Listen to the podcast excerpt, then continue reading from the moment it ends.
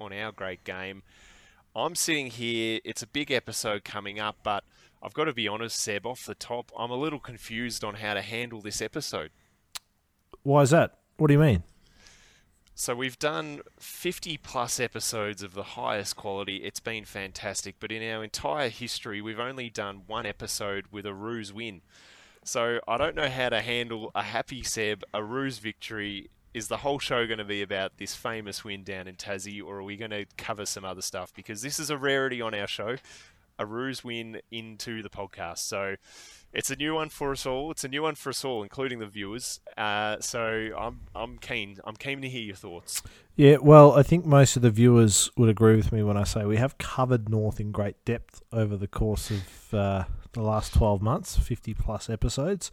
Uh, and look, truth be told, and I think I, I'm a pretty consistent guy, right? We were talking about Collingwood Essendon for Anzac Day, and you know who really cares about 15th versus 16th? Well, this was 17th versus 18th on the weekend, Tom, and I'll, I'll be candid here. I only watched the first quarter. I had to go. I, I had a birthday party on. Oh no, that was the worst part of the game to catch. and I just I was listening on the radio and we were sort of up and down and then at the party I you know it's really rude to watch games on your phone so I'm told so I had to put the phone away and uh, I did manage to catch the last two minutes uh, and saw just saw us hold on which was fantastic. Right as they're singing happy birthday like hip hip hooray the siren is going and I'm just sort of giving a little fist bump behind everyone. But uh, the Oh, birthday girl blended in a dash with the the birthday. girl, her old man's a Hawthorn fan. So I couldn't really get too excited about it. I just had to keep it to myself. you wanted to stay at the party. Oh, jeez. Oh, that is magnificent. Look, I got a long memory. You did pop me for not going to that Saints Eagles game, so you have missed one there. Hopefully, you catch it on the replay. I'm sure you have, but yeah, it lit- off, mate. It were great scenes at the end there. I'm sure you've read all the uh, all the material you can on it, and Yeah, I- I just off. haven't had- I know 17th v 18th, but it, it's a big moment. You you, you know. You, you hadn't had a whole lot of wins uh, in the last what was it 23 games as I'm sure that stat might get a run later on Yeah, I'm Um, sure it will. it- I um I tried to it's gotta cheat. I tried to cheat and ring my old man on the way home to just get a synopsis because I reckon he's seen it four or five times, but he didn't pick up the phone, so I didn't get any sort of rundown. And I just honestly haven't had two seconds to stop and watch it. We had more birthday parties on Sunday, uh, and it just that's okay. I could, look, Tom. Like, what's your favourite movie of all time?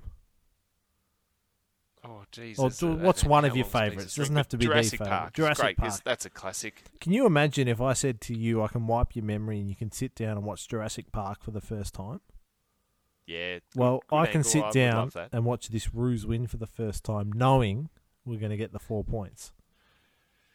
Yeah, look, I've got to be honest. There have been a lot of you know famous wins we've probably both seen where the game live is a just stressful ordeal. So it is probably nicer to sit back with the uh, result done. But look, enjoy it, mate.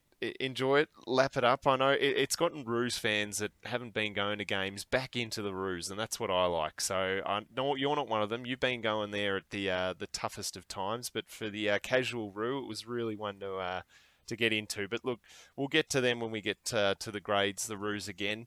Uh, you've got a few topics around the grounds in the AFL that you want to cover. Well, there's been a lot of talk thanks to uh, Dimmer Hardwick. Uh, now, I don't know if it was him, a little bit of Brendan Gale as well, but they put on the agenda they weren't happy having to play a home game at Marvel Stadium. Now, uh, they obviously Richmond play the odd game at the MCG. Uh, when I say the odd, they Yeah. play. They, Yeah, they've had more home games than anyone in the competition over the last five six years. Um, I don't know the actual figure, but they have had more. Uh, it just screamed of spoilt, uh, uh, like a spoilt brat. They always get their way. Can't understand why they have to travel to Marvel. Now, I'm actually, I can equate this a little bit further.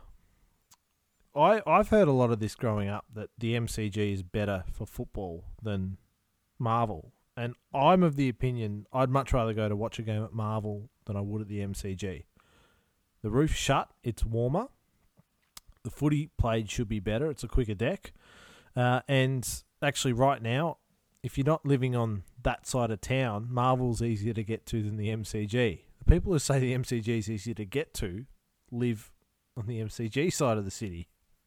It doesn't make any sense to say, oh, it's easier to get to when, well, half the town lives on the other side of town. So in theory, that ground will be easier to get to. Yeah, look, I don't think that argument stacks up. The easier to get to. They're both near major train stations that multiple lines go through. So it's not it's not like Victoria Park where or Moorabbin back in the day or Arden Street where parking was a premium. These are genuinely trainable spots. Um, and you can still drive as well, and there's plenty of parking at both. So, uh, look, I, I, don't buy that excuse about uh, about them being, you know, yeah, crossing town or, or, tricky to get to. it. Look, I, I got to be honest, I do have a soft spot for the G. Given I am on that side of town, it's pure convenience. But I mean, it's the Saints' home ground. It doesn't stop me on a cold winter's night just crossing over at uh, Flinders to jump on a Southern Cross train. It's one extra stop. It's not fully difficult for us on this side to do. So, poor excuse, and I, I'm I'm fully with you. I thought not pathetic. It, it was yeah. pathetic to bring that up from uh, from the Tigers. So I have a little theory about this one in that you know they've uh, Clarko, uh, sorry Hardwick's from the school of Clarkson, aka the school of deflection. And I actually think it was a bit of the old uh, Dan Rioli, Shai Bolton. Let's just uh, you know, they're a big enough club, Richmond, they can sort of pick and choose. And they've picked an issue, they've picked something, and they've just run with it just to take a little bit of the sizzle out of uh, that one because that was dominating the headlines. And now everyone's talking about this, and we've forgotten about old uh, Shai Bolton and his broken wrist. So yeah, I hope the AFL. Deflection. I hope the AFL don't forget about that because, like, you can quote Damien Hardwick word for word, verbatim. I think the term is. I don't condone violence, yeah. but and then he goes on to say how violence is okay in certain situations. As soon as you say, I don't condone violence, but, it, it's like saying I'm not a racist, but.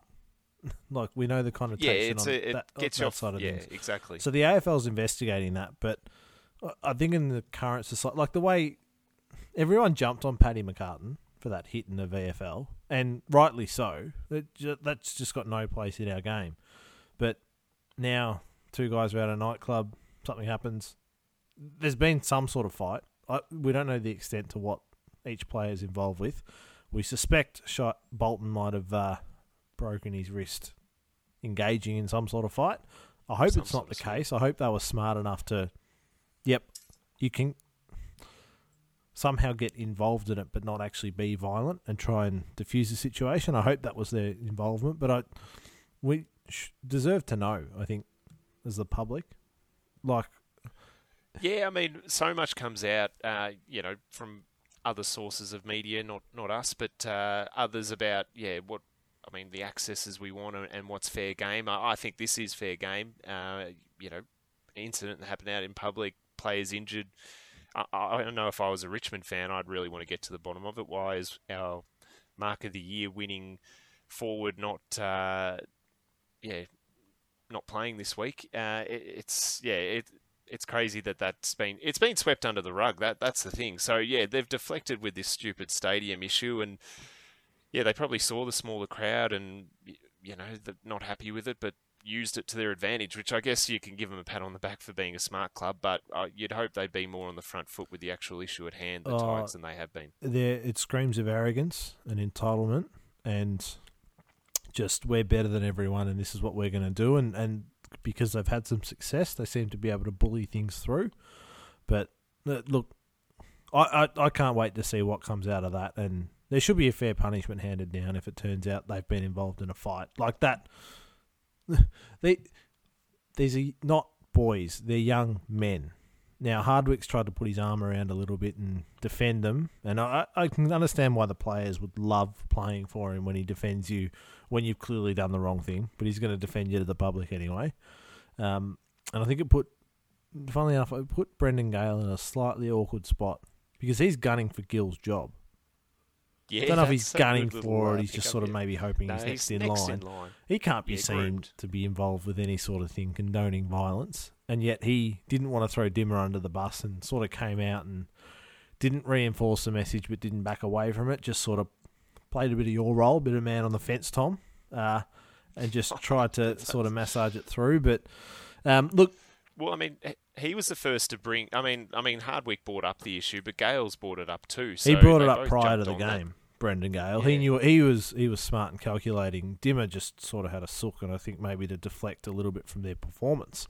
Um, but it, it this is what really gets me, and I you, I'll, I'll say it again. We're in the VFL, but Yeah. Richmond, oh, we want to play our home games at the MCG. Why are you sending us to Docklands or Marvel? Well, so many big clubs get sent there when they're playing interstate teams. For their, they only get Yeah. one home game a year there, um, and it's all because the, they get no crowds. People don't turn up to watch. Richmond get these big crowds because they get to play Carlton on opening night, and they get to play Essendon in Dreamtime at the G. They get to play Collingwood on Friday night. So they get big crowds, and then they get GWS on a Saturday night. Well, they're not going to turn out to the G. It, it would that might have made a slight improvement on the numbers, but not. It, the G would have felt empty and soulless, versus, well, Marvel apparently still does, but at least they're not.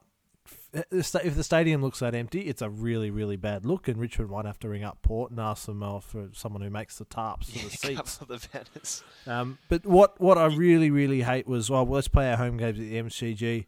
Well, Richmond have had away finals played at the MCG against Geelong, so now Richmond should have to go down the highway for every fi- every game that's Geelong's home game down the highway.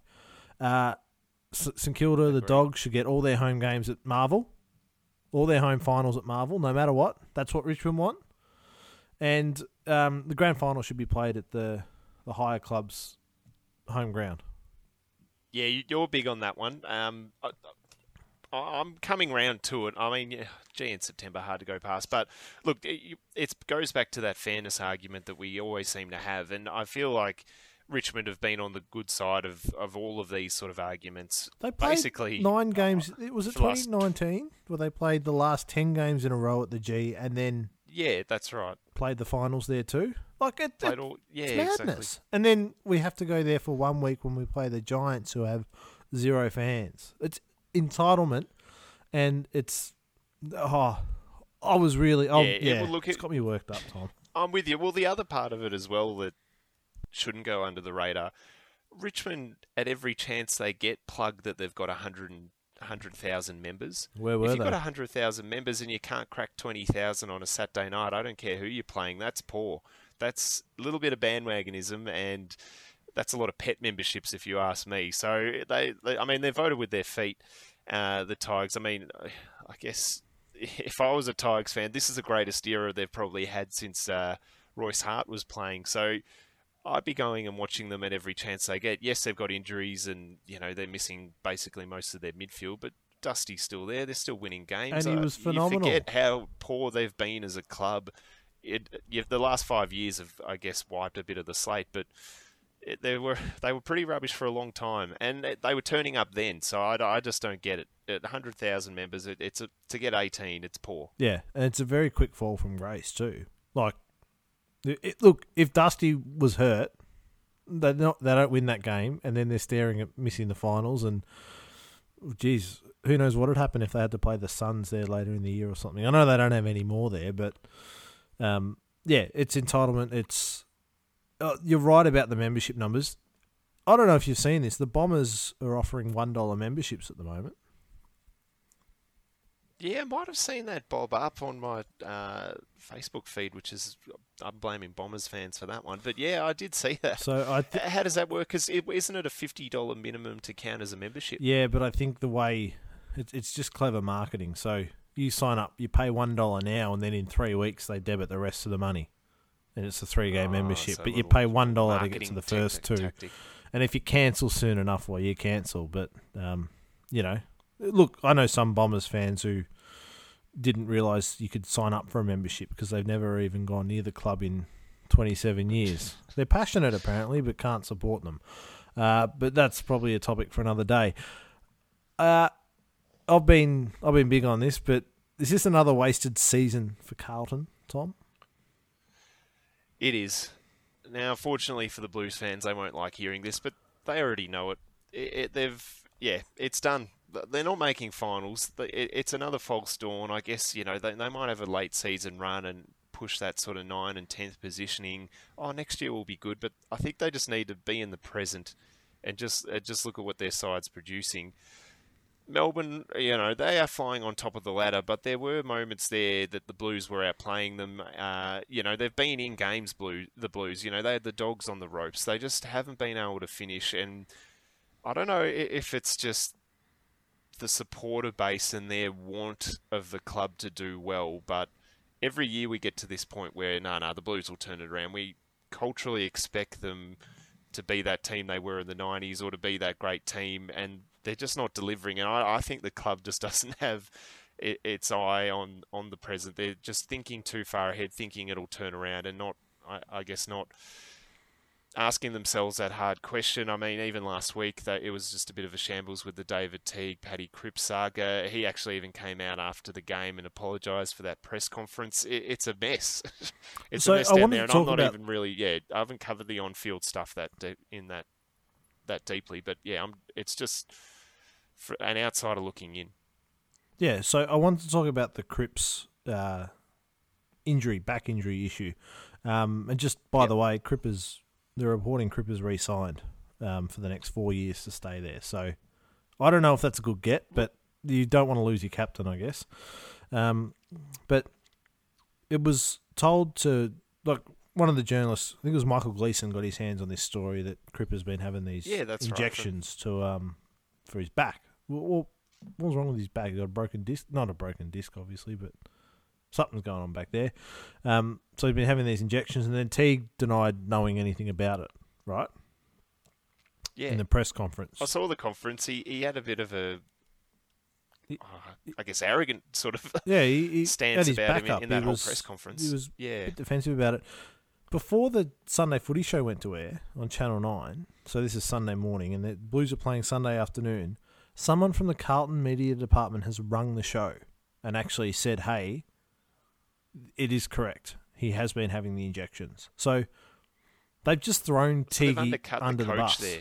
Yeah. Or Teague's told them to ring and do it. So Teague might have had a hand in it to try and get the message out. And I, I don't know why you do it before the game. I don't know why you wouldn't come out after the game and just address it and say, "Oh yeah, look, I was." I was playing it up. I, I you know, we, we, had a big game today. I didn't want that coming out or something like that. But um, for that to happen, was it inexperience from a, from a young coach though? Is that how you read it, or did you read it? He he's hasn't had the guidance he needed at the club. Is it just?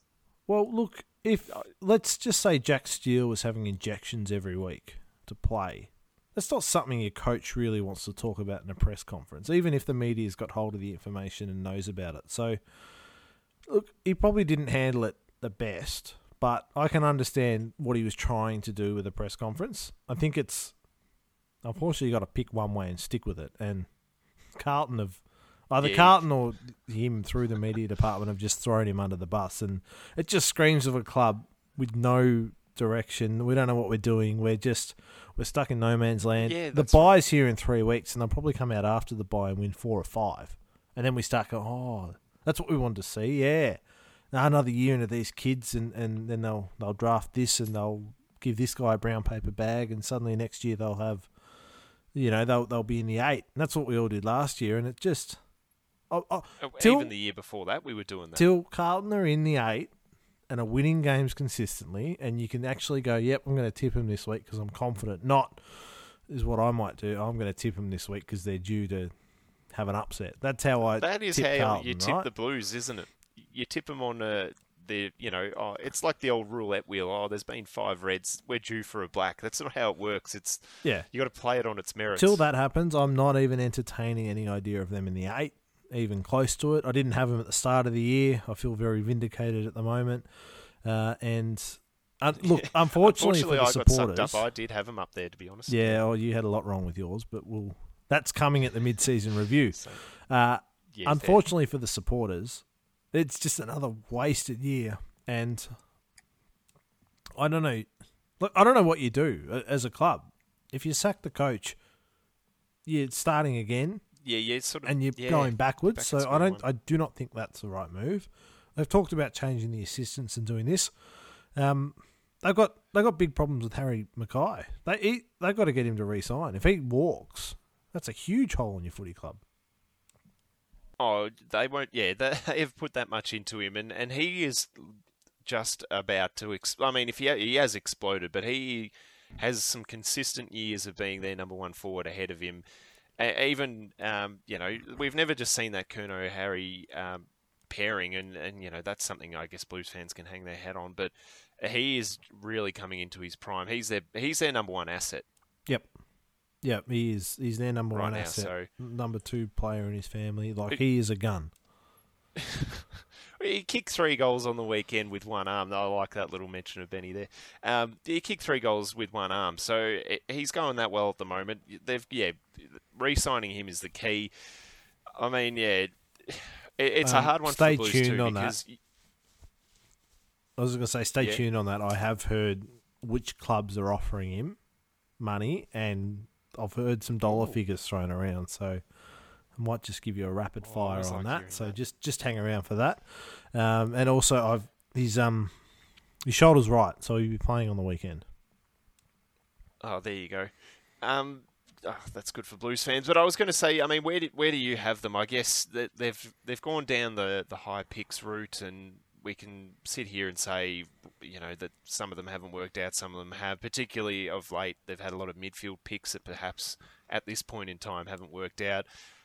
Last year they sort of went the more mature age recruit, getting um, Saad down there and Williams. I mean, they're, they're sort of having it both ways. I mean, which way do you think they go for next year recruiting wise? Do you think they find some more kids, or do they get a bit crafty and find sort of you know that uh, I don't want to say moneyball type because that's not what it means, but uh, you know the sort of cheaper, more positional recruits, or do they just find in true Carlton style another big money signing? What what do you reckon they do? Uh, well, I think I think it's clear they got their two off-season signings wrong. Um, and I, I, look, I think some Blues fans weren't enamoured by giving Saad all that money and Williams all that money um, initially. But if I were Carl, like right now, they're in no man's land, and they've been there for a little while now. If I'm Carlton, I'm looking at it like a Brisbane, and trying to sign a player like a Hodge or a Birchall right towards the end of their career who can just come in and start showing me something. A bit like Melbourne bringing Bernie Vince in, Jordan Lewis. Um, well, Yeah. maybe not Bernie Vince, more so like Jordan Lewis coming in. Just someone. The I'm just trying to think seasoned, of uh, an seasoned example campaigner. of who a, a player who might be available.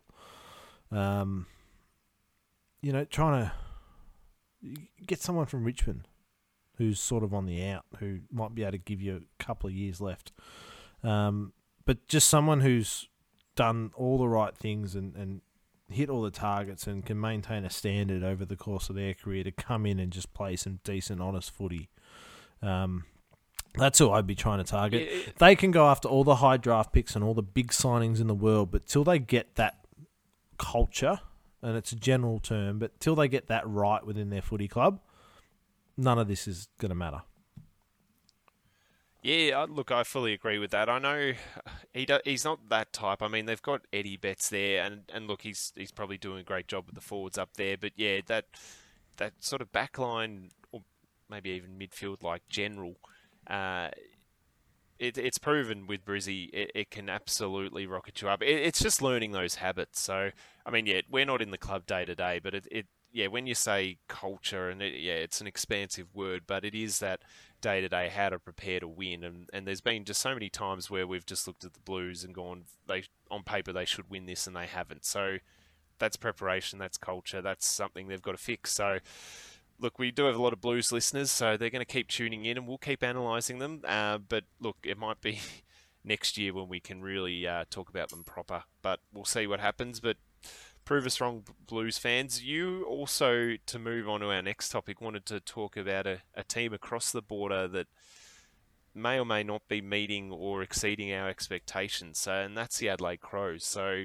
jumped out of the blocks. That win against the Cats is looking stranger and stranger by the week.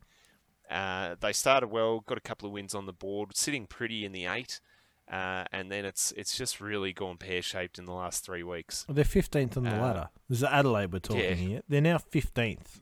Now, Yeah, so I mean, The- people were talking finals, which was early. I think what were they? Uh, they were three and one, chance to beat the Hawks and go four and one, and it's been south since. Yep, yep. They beat the Cats. They sort of hung on. Lost to the Swans. Beat the Suns. That was a good win at the time. They beat us. Ho hum. Uh, then they lost to the Dockers at home, and that was when the wheels started to shake. And well, they're fifteenth now, and I mean there was some hyperbole from Kane Cornes saying they might have been the worst team in the AFL era. They're, it's obviously not the case. They've got the three wins, but um, they're now fifteenth, and most people had them seventeenth, eighteenth, maybe sixteenth, fifteenth, depending on what you thought at the time. But that's about where we thought. What was there anything to the hot start? Did they just literally catch Geelong on the right day, and then they've beaten North and Gold Coast in Adelaide by ten points, which is sort of a. Uh, they're the, Yeah, if they were going to get three wins, that that was the three. th- th- They're two of their three wins, and they've just fluked the other one against uh, against the Cats. Well, I mean, yeah, you take that win uh, out, the they game- drop to sixteenth. correct. I mean, even in the game against you, you boys, I mean, you, they were down at three quarter time. So Yeah. you know, if that was this week, the Roos probably get them. Um, yeah, that that Geelong game, um, maybe it's Geelong's form after a bye, and there's there's no longer bye than a whole off season. So maybe the Cats just come off uh, those rests, but. Yeah, it's it's a, a puzzling one, but I guess the question is, you know, where do we expect them to be? Yeah, I, like well, we weren't coming into the start of the season thinking. I mean, th- those wins, I guess, flattered them, and, and they were you know sitting in the eight. But we really didn't think they were going to climb out of the bottom four, did we? No, I didn't, and I was surprised with their start. But yeah, I think you take that Geelong game out, and they're sixteenth, and that's right where we thought, and that's where they Yeah. they'll be. And uh, what have they got? Have they got anything winnable coming up, Tom? What's their next five? They've got uh, Melbourne at home, Richmond. I assume Yeah, that'll be at the MCG. Tigers fans. Uh, Collingwood at home, Saints is probably at Marvel, then Carlton, which is a four forty twilight slot Actually, on the we, Sunday. we've got them up there in. Uh, yeah, Oh, that's you've that is a marvel at not, 440. not China.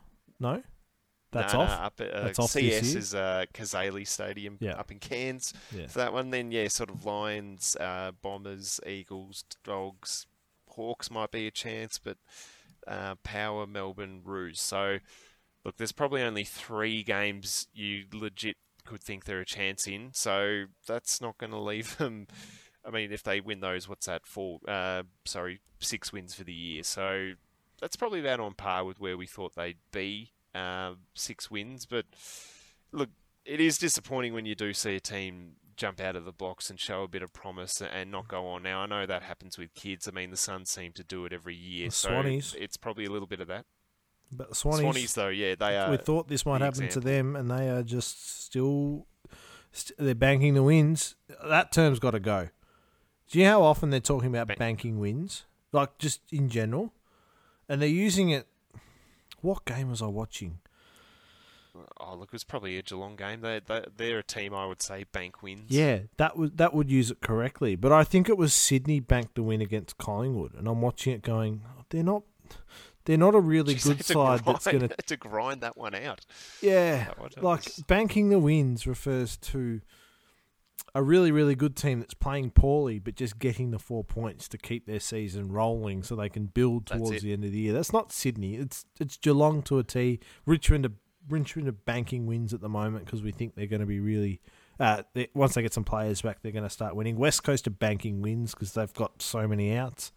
Uh, but yeah, that that term's got to go if the people can't use it properly. But you know they can't use Moneyball. They can't use that one. Um, a lot of the times people refer to.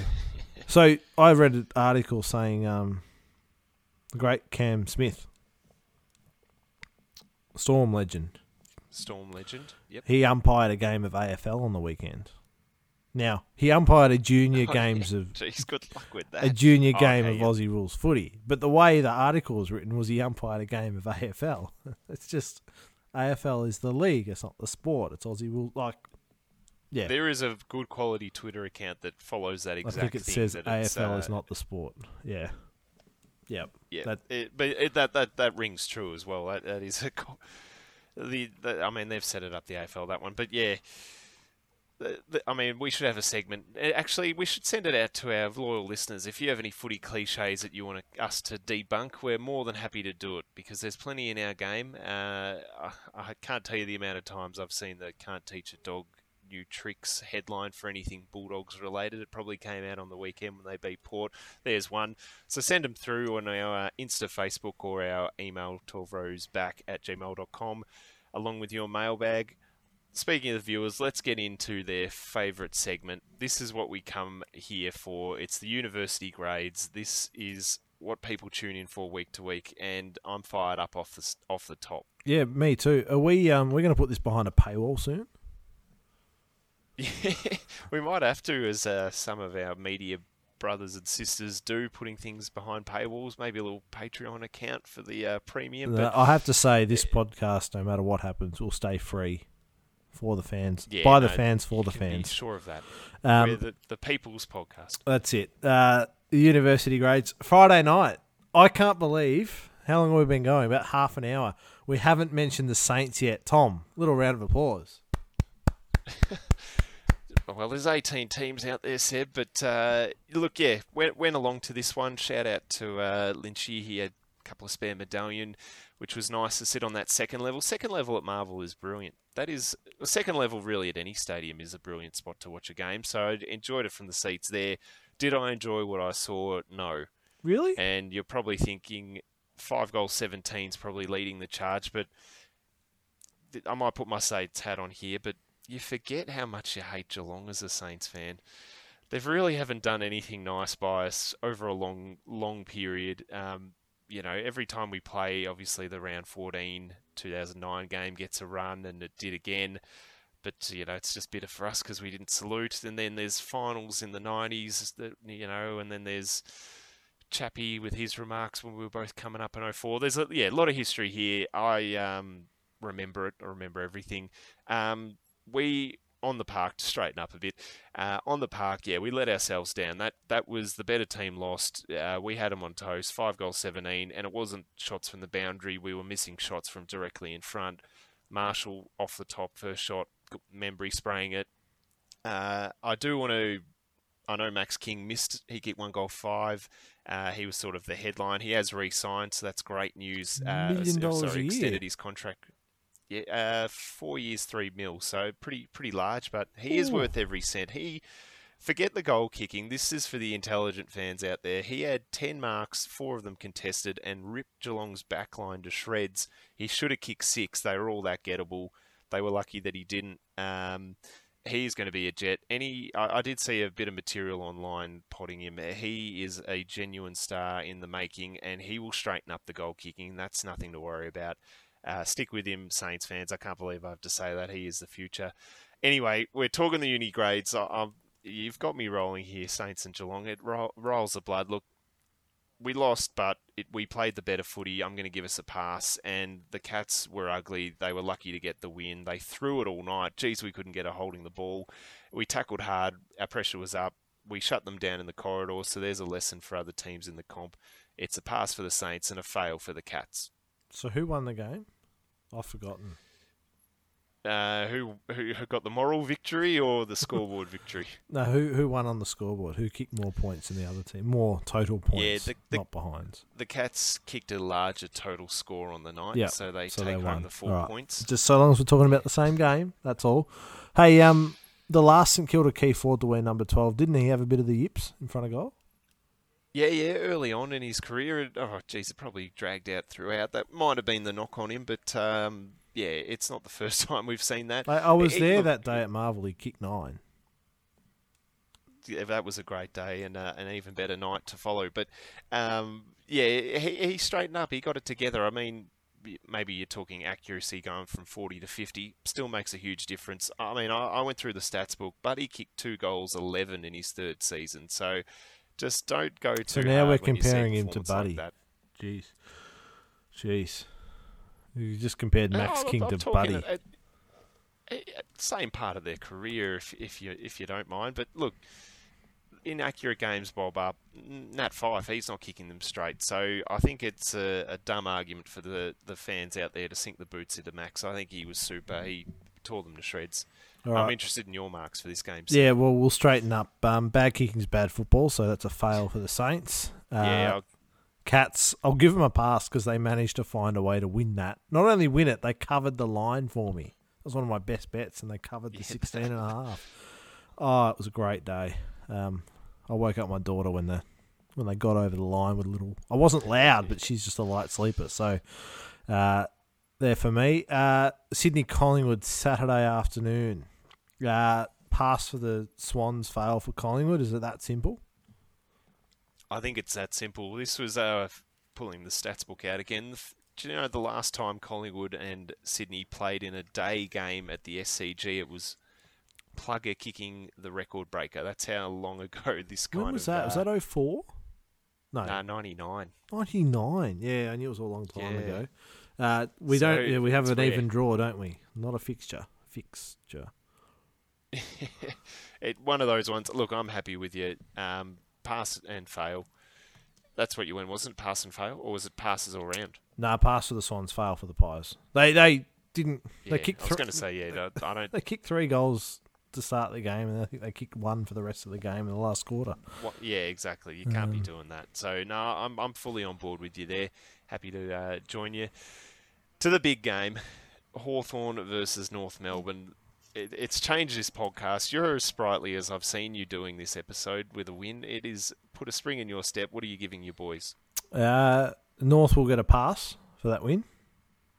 They they finally did what they had to do and win and get over the line. Uh, I look well. I think I tipped Hawthorn on this podcast, but I tipped North when my senses came around to me on the Friday. Uh, they probably should have. we- seem to be travelling a little better than Hawthorn, who have won both their games coming back from a large margin. Ironically, that's how we won this one. Uh, you'd have to fail the Hawks. Um, like, look, it's just where they're at. It's not. Uh, it's that they don't have the players. We don't have the players. It was a, probably a low quality game for for any neutral fans. Hence why I don't think many people actually saw this one.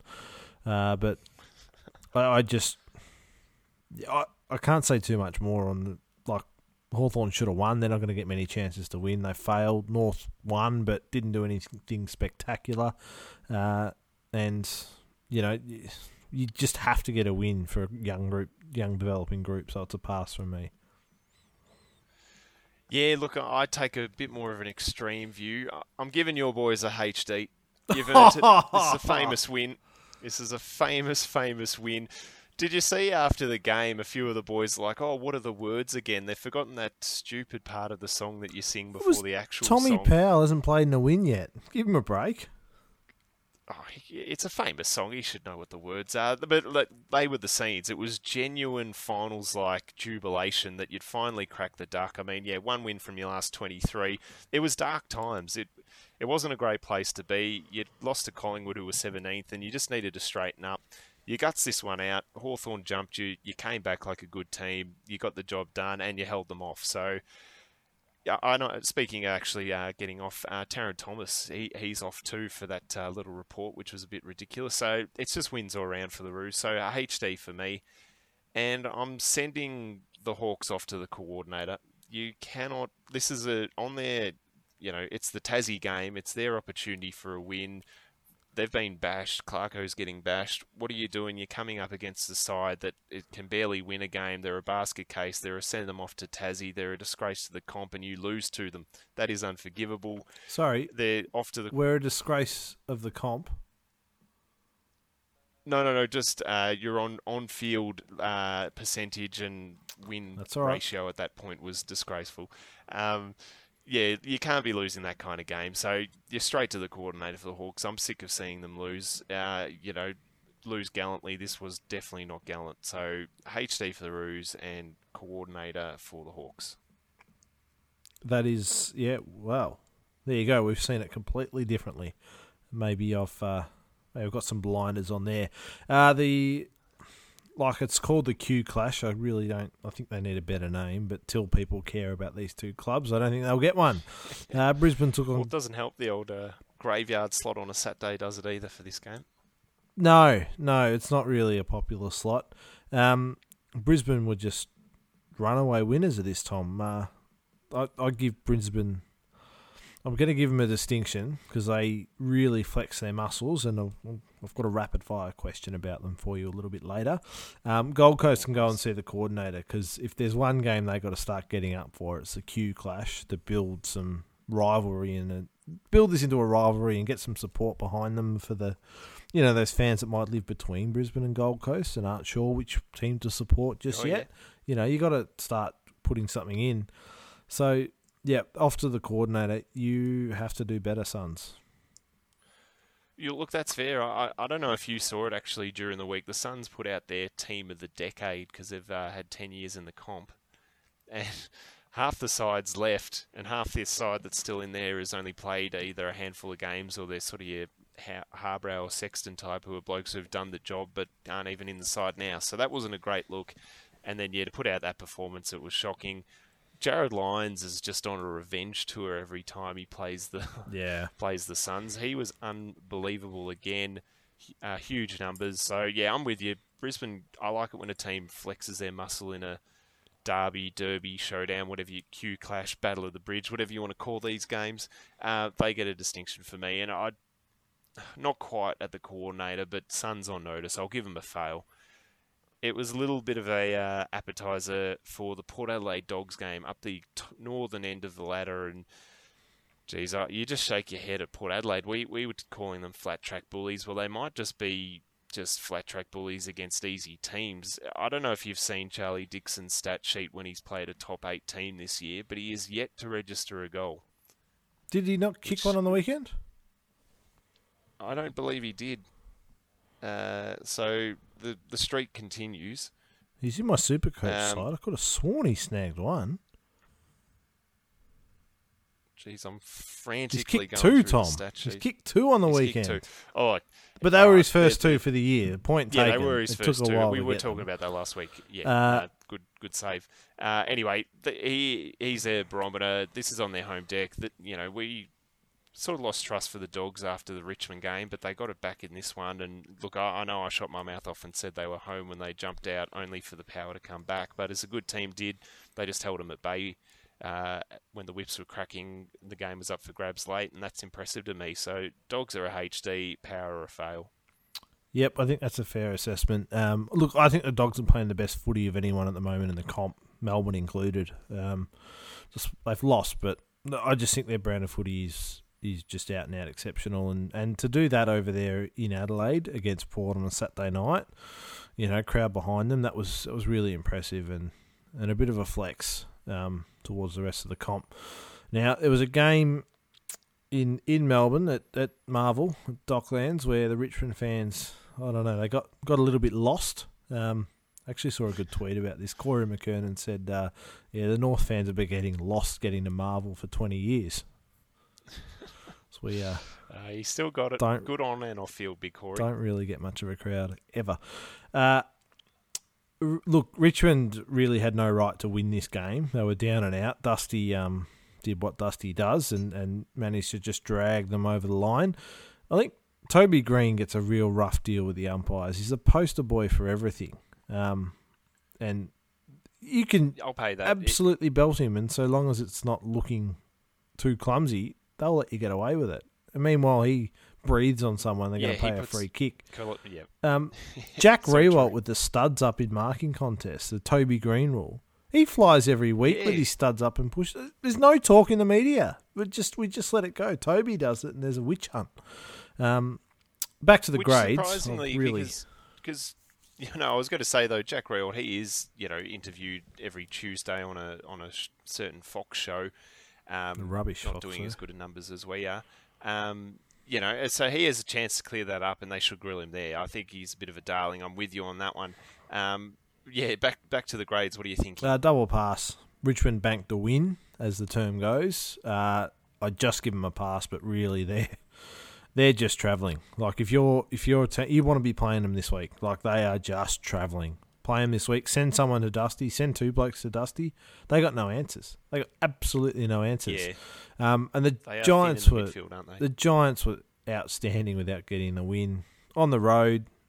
Like, yeah, it's not the MCG, but you still got to play Richmond in Melbourne, meaning you got to travel and stay down here and do all that sort of stuff. And and they just they just didn't quite get the four points, but it was a really a really good effort for a side that's been forced to play some young kids who are actually sort of starting to stand up and, and do a little bit. Yeah, well, that's a good point. I guess in this round with Tom Green, he got the Rising Star nomination for uh, for round nine. So yeah, playing the kids. I mean, we said it, it, it's it's going to be actually beneficial for the Giants this year that they're playing a good brand and they're actually playing it with their kids. So I was really disappointed, not because well I do do hate uh, Richmond, but I was disappointed they didn't get the win because that that's just one of those sort of galvanising season wins. And we talk about the eight pointer. The Giants, if you looked at the live ladder when they were in front, were actually in the eight. Yeah. So this one's actually flipped uh, flip the script a little bit because there's a bit of a, uh, a gap forming between the top seven. I think there's two games between uh, seventh and yeah, you get sort of down to twelfth. So you know that one would have put them in the eight and really in touch. And you know the the uh, the ladder doesn't change too much from what it is now. So yeah, missed opportunity which I felt for them. But look, yeah, it's a double pass. Tigers probably pretty lucky to get that pass, but I think a double pass for that one. On to Sunday, and Essendon saluted in a in a low scoring Ross Lyon esque scoreline, but the the Bombers got the job done. Yeah, they did. They did, Tom, and they did really well. I obviously Freo are my boys, and I love Freo, and I'll I'll uh, probably like I'll I'll go to the ends of the earth to defend Freo. Love what they're doing. Uh, but they came over here, and, and if you look at where they're at in their development, they should be a little bit ahead of Essendon, or maybe significantly ahead of Essendon in terms of some of those kids have had two, three years. Um, they got look, they've got outs, but Essendon of missing players. You know, missing Ruckman.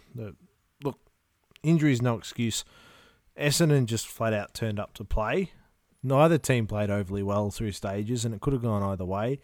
Essendon got away with a win, although I have to say this, and I know Bombers fans might believe this to be true as well. David Zaharakis should never get a game in that side again. I would I'd be trying to delist him before the mid-season draft to try and pick someone up who might be useful for the team.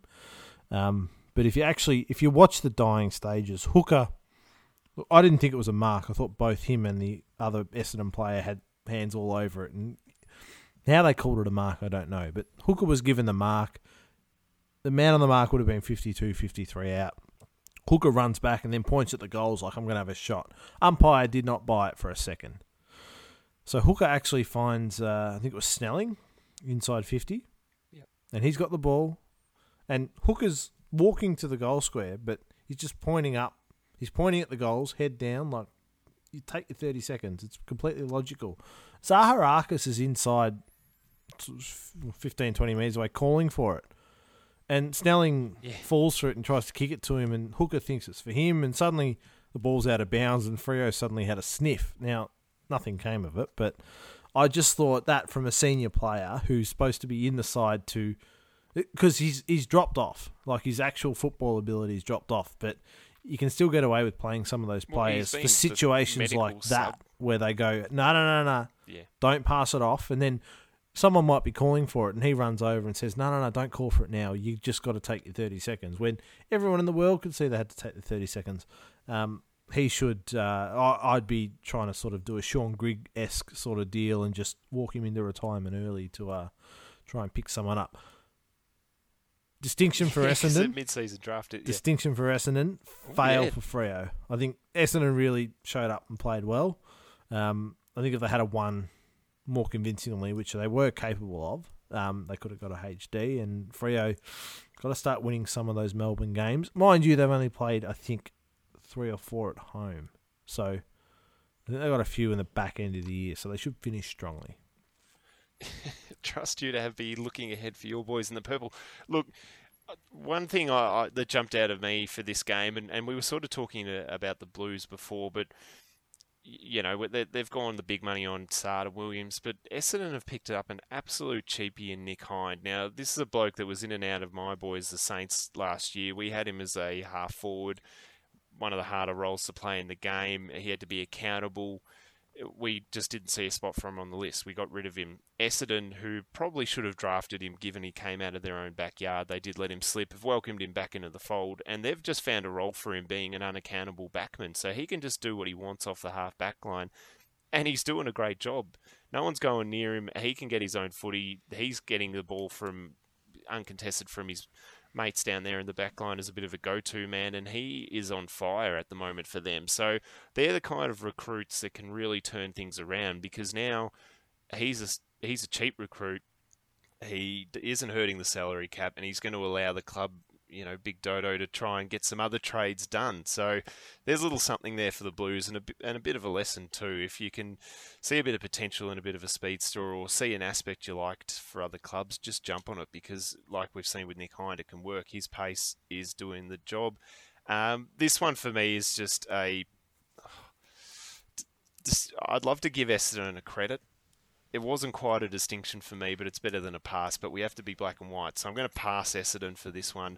Uh, good job on your home deck. For some reason, I just feel Essendon win this against Freo most of the time.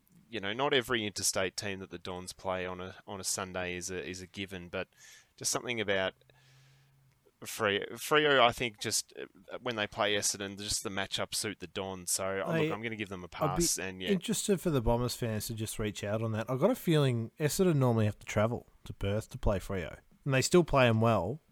But I reckon they've played more games yeah. over there in Perth than here over the last sort of 10, 15 years that's probably fair. I mean, there's yeah, there's matchups like that. Like I feel like we haven't had Brisbane down here against the Saints for years. I know, you know, when was the last time you played the Power here? You seem to always travel. There's all those quirks, but um, yeah, look, I'll pass the Dons and fail Freo. As we said, you know, that there's there's a bit of a gap forming, and uh, you know, Freo could have stayed in touch, and they missed that chance, so it's a fail for me. Um, over to the Triple MCG on a Sunday afternoon. Blues v Don, uh, Blues VD, sorry. Yeah. What'd you make well, of this one? Carlton, here's your chance. Here's a here's a game at home. No, no good.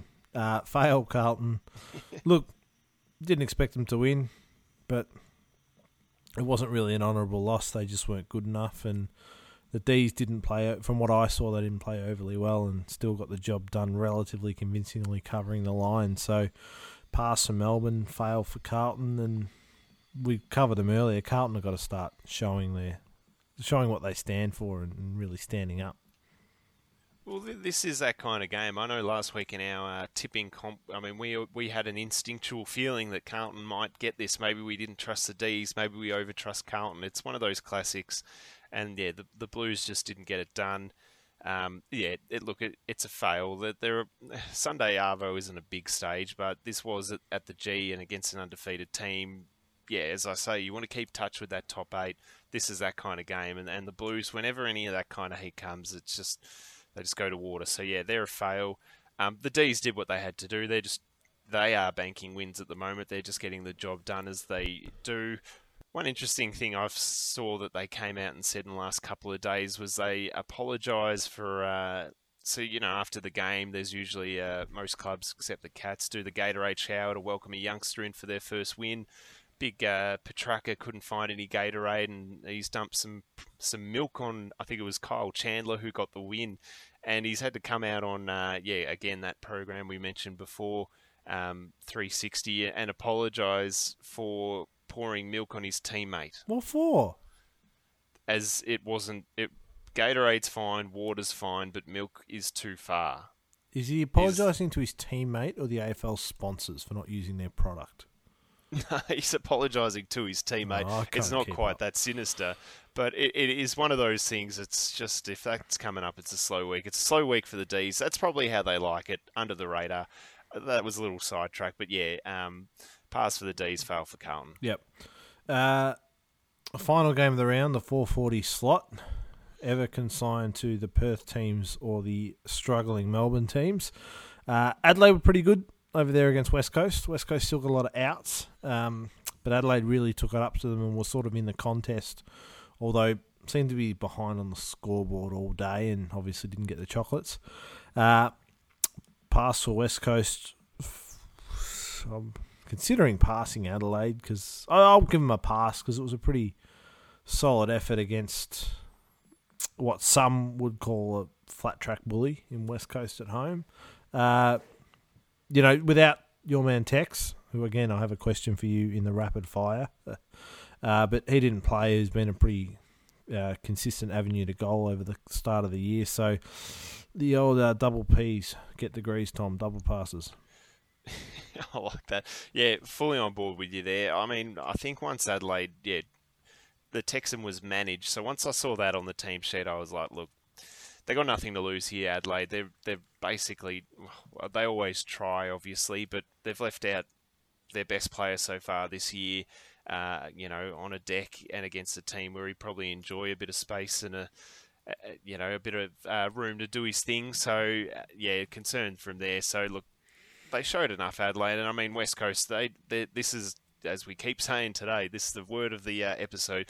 Banking wins. They just did it. You know, Darling five goals in that second quarter he's going to do that. He's going to take games by the scruff of the neck, as is Josh Kennedy, as will Oscar Allen going forward. But um, nothing really to write home about this one. Probably played out as we expected, so it's two passes. Yep. Um, Darling, the first player to kick 100 goals at the new Perth Oval, Subiaco Oval.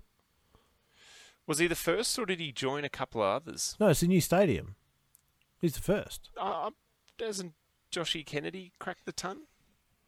Oh, geez, we're going to have to research live, time. We might, uh, we might have to, and I think uh, may even Matty Tabin has kicked a few there too. Maybe just uh, check his stats. Let's have a look. Um, now, other West Coast news while I'm uh, frantically researching. Uh, uh, Oscar Allen came out to training today with a hell of a lot of gear on his, I think it was his right arm, like a few different sort of mechanisms. Apparently, he's all right to play, but just there's something very precautionary there. It looked a bit like the Winter Soldier, if you follow your Marvel. Like the whole arm had sort of bandaging and compression stuff on it. Um, that, that, look, that's a strange one for me. If if he needs that much to sort of get out and train, maybe it's have a rest sort of stages. I well, think if you, I, th- I think they're too short on players. Oh, they're yeah, they're really struggling on that. Wow, that look that does lead into a good question I've got for the uh, for the rapid fire. So why don't we uh, we'll get into that as you just double check that those stats. Um, off yeah, off the top, if you want to go it, um, I'm looking at the AFL. Obviously, last year in COVID times, had to slash budgets and take money from all the clubs, and, and a lot of good people walked out of the game, and a lot of really, uh, uh you know, integral people to the game walked out. Particularly, I know sports science gets a, a bad rap because we see players running off when they kick goals, but the physiotherapist is central to our game. They've been part of the game for generations. I'm worried that with the cuts last year, physios are being cut. And do you think with less physios, we are seeing more injuries this year? There seems to be a ton of injuries um, I can throw the medical substats at you. I think there's been 20 players subbed out with hamstring issues, and I think ankles and knees are also up there on that list. So, we look, physio numbers are down, injuries are up. I'm just putting two together. What do you think? Uh, look, it certainly doesn't help. Um, it's very hard to correlate that sort of stuff when you're not, as the saying goes, I'm not a doctor, Tom. Uh, so very different, difficult to correlate. Have, have you got the actual numbers showing just how much injuries are up?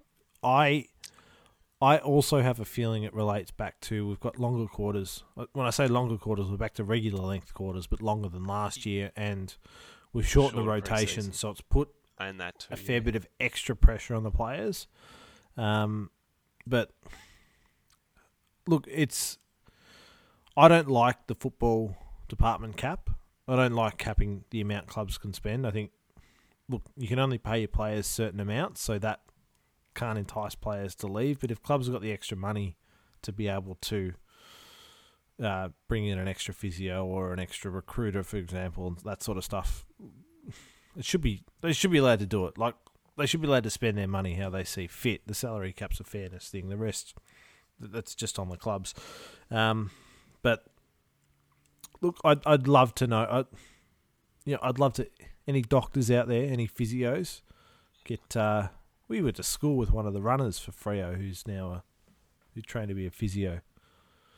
Yeah, yeah, true. He might have been out there actually on Sunday. Look, yeah, it is an, an interesting one. I mean, yeah, there, there's a lot of factors flying uh, up in the air, but I guess yeah, we're, we're seeing just a ton of injuries this year. So just look, that that's probably not the be all and end all, but probably one of a number of factors. So I'm happy to leave it at that.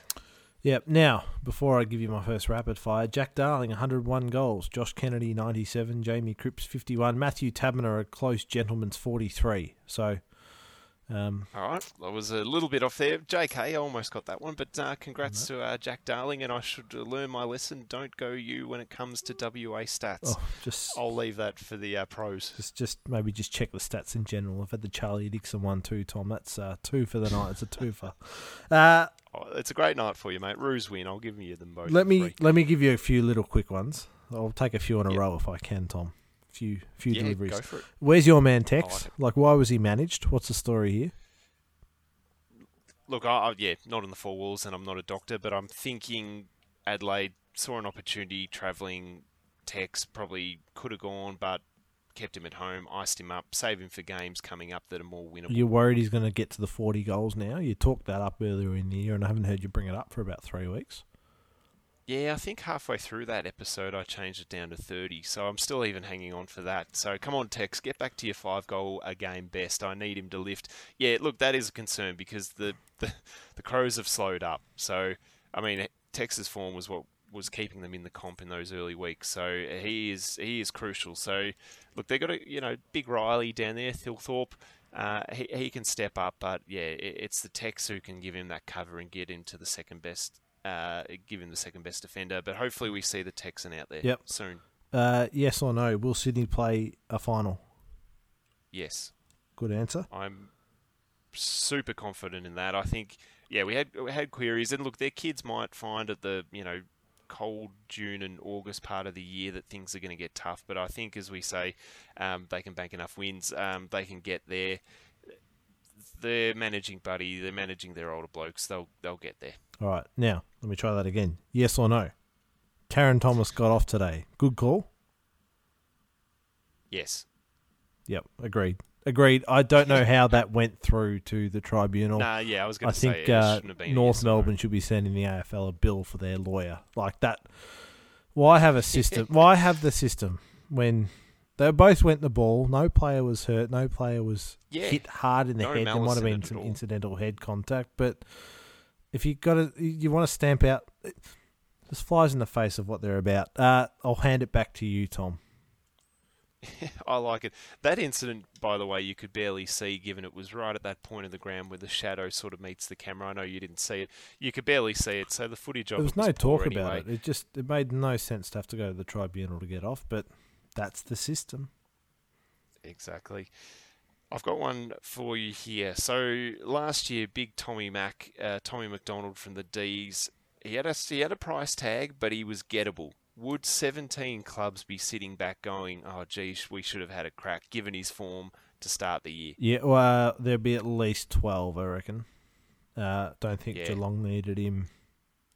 Uh, who else? St Kilda probably So- don't need him. You've got Maximus. I and- actually wanted him to go for. Uh, I would have loved if we went for him. Uh, obviously, yeah, the price put us out of it, but he could have been a nice little foil for Max King. Yeah, I mean, Freo would love to have a key forward. North would love to have a key forward. Hawthorn, Hawthorn, Collingwood. Well, maybe the Blues would fit him in somewhere. Wow. Next to Big Yeah, H. brown paper bag. Um, West Coast probably don't need him, but yeah, no. Most of the clubs should have been looking at him. And um, what do they want Melbourne to pay part of the wage? Was that the sticking point? I, I think it was. He, he was. He's on a sizable contract at the D's. I, I don't know the exact figure. I think it might be. Oh no, I'm not even going to take a guess. I was thinking six or seven. It might be even larger than that. It was big and it was long. Um, yeah, he he wanted most of it. So yeah, the D's were going to have Oh. to fork out for that. And as we saw with Collingwood, you don't want to be doing that because it's disastrous. So Melbourne made a good decision there and held on to him. But yeah, they're, they're those ones where look, hindsight's beautiful, but yeah, crazy that he was on the outer and now he's playing great footy. Yeah, he and well done to him sticking to his guns. If you've signed a contract, you can't just get out of it because you don't think I'm up to it now. Like, there's a contract, I want to play it out. Uh, speaking of contracts and lengths, big Harry McKay. Now, just fasten Yeah, your seatbelts. Uh, oh, I like this. don't know what Carlton are doing, uh, but Hawthorn, I think, of five years, somewhere around the 900k mark. This is just this complete rumour and innuendo. This could be not true, but let's say it is for fun. Don't worry about that. North Melbourne, five years, 1.1 a year to come over and play with his brother. That'd be good. The McKay bookends. You'd be, be able to sell Oh, some merch. we- we- they would sell some merch. Uh, Can I just give a quick shout out to Big Benny for his quote about uh, who he's going to play on when he plays Carlton this year? He said, "Oh, I'll probably get the best forward. I'll probably play on Levi." Yeah. It was a great quote. Yep. It's some sharp stuff. Probably the best thing he's done in his AFL career for now. So look out for Big Benny. Yep. And uh, here's the but he's the the offer to end all offers. I heard the Bombers, five years, 1.3 million a year. Well, a little bit of space given Joey and Orazio have left, so they are cashed up. That is big money. That's huge slot in there nicely, though. He, that is monstrous money. He, he'd slot in there. It's not a bad idea for the Dons. But isn't that the definition of paying overs just to get him across to your club? And you try and front end it now while you still got like Nik Cox and Perkins and um, well, yeah, now would be the Yeah. time to do it. Yeah, with with those you got those younger players on their deals, which you may extend, but you might be able to get in 1.6, 1.7 in the next year or two, and then back end it a little, front Yeah, end it, exactly. front load it a little bit. But take it with a grain of salt. But generally, with these ones where there's smoke, there's fire. As you very well know, what I I told like you, it. Sam Mitchell was going to play at West Coast. Yeah, no, that was one of your best scoops. Look, if that's going to happen between the Blues and the Dons, get started now, Carlton, because the Dons will eke this one out for every second it's worth, and it'll go down on the trade deadline, and it'll be some ridiculous deal because that's the way Essendon do business. Um, but I like that one from you, Seb. I'm going far, far out with this one. I thought I'd I'd get a little uh, little random with it, but what are your thoughts? This, oh, I'll give you some context. I saw Geelong were interested in the mid-season draft and big Aaron Sandilands as a mid-year recruit. That that that was doing the rounds on things I was reading. Now, whether it's fact, you can make whatever whatever you want, but Boomer to the Roos, good or bad call? Could you, if he if if he put his hand up in the draft now? I don't know if he has, but would you consider that at the at the Kangaroos? You talked before about a senior player with a young group. Uh, well, look, I'm I'm on record as saying I don't think we should have ever delisted him. We should have delisted all the others, but not him. Uh, I wouldn't do it now. You've already got him out of the club for the last four or five years. What's the point of bringing him back? Um, he would be in our best 22. I firmly believe he would still be in our best 22. Uh, but he'd be in a lot of clubs' best 22s. Like, I reckon he'd be better for Geelong than Shaun Higgins right now. Just with his pace and ball use, I think he'd give them more than he does. But look, it's a fair, a fair, fair length of time since he last played. So Nah, look, that that's fair. I thought look thought it was a bit of a stretch, but couldn't resist going there. I mean, yeah, there's a couple of interesting names in that uh, mid-season. three hundred big, players uh, nominated for it. Yeah, big Daniel Gorringe, one of them. Yeah, lo- lots of players, lots of names. We'll get to that when the mid-season comes. I know we will because the Saints have four picks, so we're invested in it. Um, it's yeah. Let's just keep an eye out on uh, on the sources there for our uh, Four, wait, four picks. Correct, Have you got four list spots, Tom? Correct. Yeah, we do. How? Because we got uh, Benny Paton, he's on the injured list, so he's Ah, gone they've for been the moving year. out We like lost that. Dylan Roberton at the start of the year, and then we had two already. So, yeah. so Jeez. open up at the Saints. I know You, look, you should be looking at Sandy. You can't function without a two ruckman. we could. Well, well, yeah. Rowan Marshall out for a month doesn't help, so Have we, we might invest. the Brisbane snuck up on the rest of the comp? They're now sitting, I think, fourth or fifth at six and three. Hundred percent. They have flown under the radar. That Colling Zac Bailey's goal has single-handedly. We knew it at the time because they could have been zipping three if he missed, but that has single-handedly resurrected this season. It was on the canvas at that stage, and they have turned the corner and really flown under the comps. I mean, they lost those games, and maybe they went under the radar, but now, yeah, we're not. We're just starting to notice how good this team is. And nothing better, but Friday night is their chance to announce to the comp that we are officially back by absolutely trouncing Richmond. So it'll be interesting to see how they respond there. They're in great form. Everything's working for them. I'm loving what I'm seeing out of Brizzy. Yeah, I hear Richmond want to move that one to the MCG too because there's no soul at the Gabba.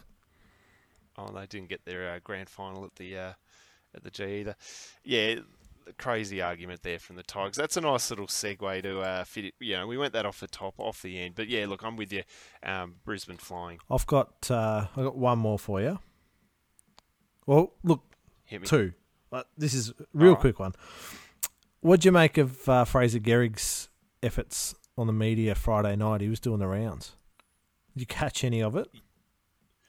Look at the ground. he got a massive amount of uh, big screen time when he in his Deliveroo jacket, so clearly sponsor endorsed, uh, offered a few pies around the crowd. But it, well, he was raising look, money for charity. I'm pretty sure. Oh well, even better. So oh well, that's good because oh well, it's, yeah, it's great seeing Fraser out and about, but yeah, let alone doing it for a cause. It was good to see. He is a cult figure. Yeah, it is. It, I follow a lot of Saints material, uh, material as you can imagine online. The, the the following for that man is extraordinarily large. So yeah, he, he's one of those comp figures. He's a huge figure down at the Saints. I love seeing it. Yeah, no, the old uh, carpet snake, as they used to call him. He's uh. Yes, and before you ask, no, we probably won't invest in him in the mid-season draft. No, no, I reckon, well, I reckon Nick Riewoldt might think he's still in all right Nick to go, but uh, yeah, no, it was is. it was good to see him. Just it's good to see players like that back at the club. You know, just just being involved um, and getting around. So I, I knew you'd like. it. I've heard a lot about the G train, and obviously um, Shannon Watt, I think, still has nightmares. Uh, I can guarantee that. Now, yeah, look, you were a little bit bitter, but is it fair to say you think the Saints should have won on Friday night? Uh, dare I say it is 100% true. Yeah.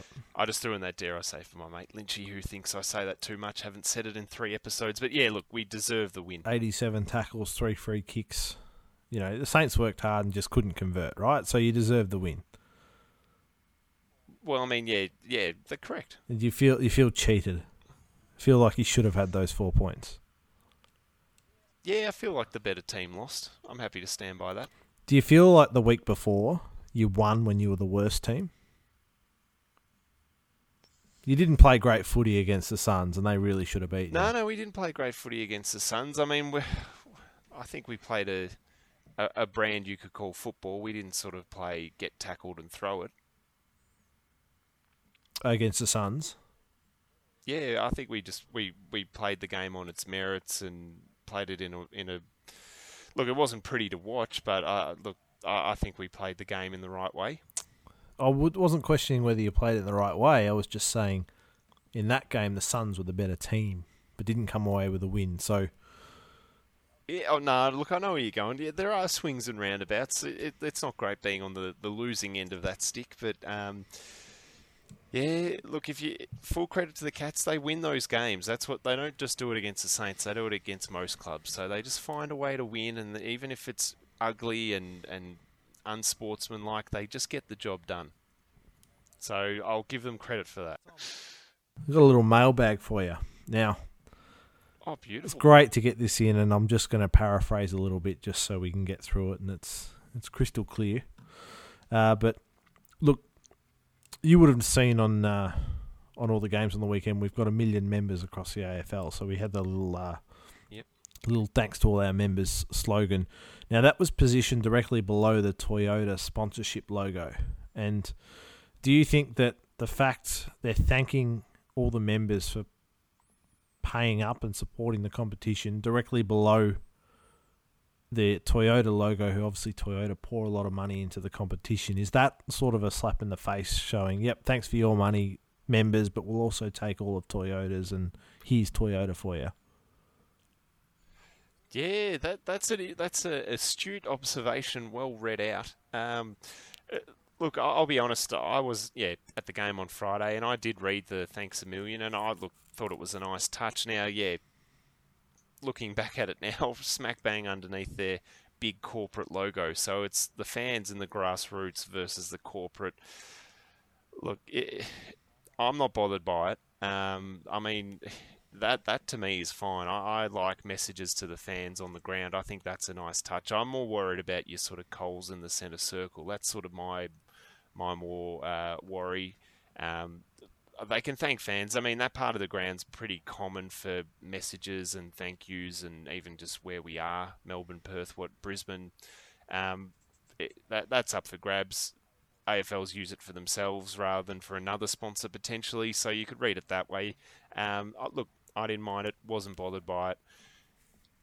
Branding in the goal square, branding in the centre circle, different matter, but I didn't mind it. What did you make of it? Uh, I didn't put the link together myself between the sponsorship and the message. I um no, I just I just saw it as there's always a Toyota symbol here, and they have a message below it, and it just so happened to be a thank you one. But yeah, yeah look, I, yeah, I I don't understand the AFL thanking the members either.